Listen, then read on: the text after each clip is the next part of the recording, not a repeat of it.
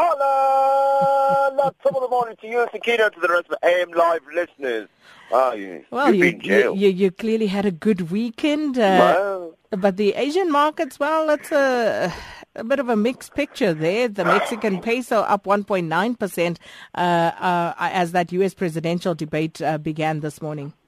Those puppies, I don't know what's going on here. Anyway, let's talk about that U, uh, U.S. presidential candidacy. It was very good. It helped the Mexicans. Why did the Mexicans, though, uh, go positive? I think it's because they realize that maybe there is no chance for Donald Trump to win, and maybe that's why there's a bit more optimism in Mexico, because there's not going to be a wall that's going to be built. Maybe that's the excitement that comes from the back of that. But the Asian markets were mixed, Akina, today. Um, with the peso was up, yes, we saw that, but the race for the White House continues to be the big debate that takes place, uh, that takes center stage. On the Asian market, the Australian benchmark index ASX 200 was up by 0.2% this morning, buoyed obviously by the next sub index, uh, which shows that a number of manufacturing companies did well, uh, right actually right through the entire week last week, uh, and opening on a positive as well this week. Across the Korean the capacity was near unchanged, uh, down by 0.43%. Uh, mainland Chinese markets were higher, uh, having resumed trade on Monday, obviously. Uh, um, we saw the Golden Week status. We saw the Shanghai Composite was up by 0.78%. The Shenzhen Composite also gained uh, 90 basis points, which was quite welcome. I'm looking at the other ones. I'm looking at the uh, CNBC Top 100 Asia Index as well. That was in the positive by 0.91%, which is quite welcome as well. Um, What's first the Asian market? And look average, which is the MSCI Asia Pacific, which is also still mixed because there's a number of countries that are actually on holiday today. Uh, but that was also slightly under uh, by about 0.21% into the negative. And so that was more, mostly to do with the fact that uh, there's a lot of optimism in the uh, Asian market in, in terms of the currency to support the actual dollar uh, because they expect that it should be that uh, by December the Fed would raise interest rates. Disappointing job numbers, not necessarily great, and that also sort sort of said, well, maybe they might not raise interest rates because it doesn't seem like the economy is still uh, in a positive trajectory. It's not good, in other words, you know, and so people are a bit more um, skeptical about putting money uh, where their mouths are because they really don't know where their mouths are at the current moment, to be honest with you.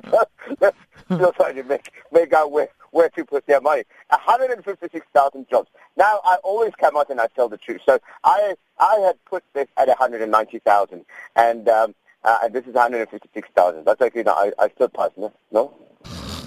No? You can decide for yourself if that's good enough for you. I, I think that's very bad. I think that's terrible.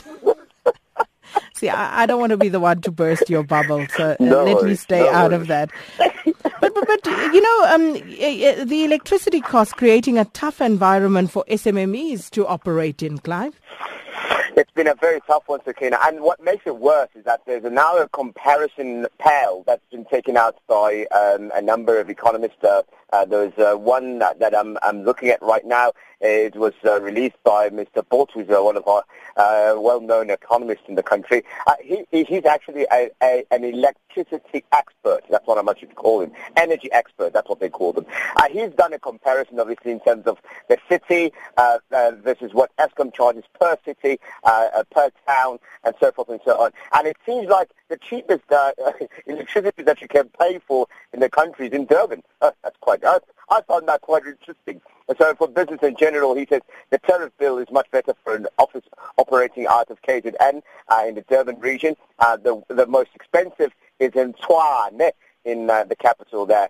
Uh, that on average you could be paying anything between uh, um, uh, 22, 24, uh, or let me just round it up to 25,000 rand uh, per uh, phase of conventional uh, 150 kV amps of electricity. So it's it's it's a very interesting one, Sakina. It makes it hard for for, for for for for for SMMEs because of the fact that when you operate, whether you're in manufacturing, in services, uh, or any other industry for that matter, electricity plays an, an, integral part in making sure that you reach your clients and you are able to produce effectively. If you don't have the amount of money that these guys are paying at the moment, and then for these kilowatts that you're paying for, and then obviously the business becomes a bit under strain, and then you're forced to actually cut down jobs. That's what this uh, report shows.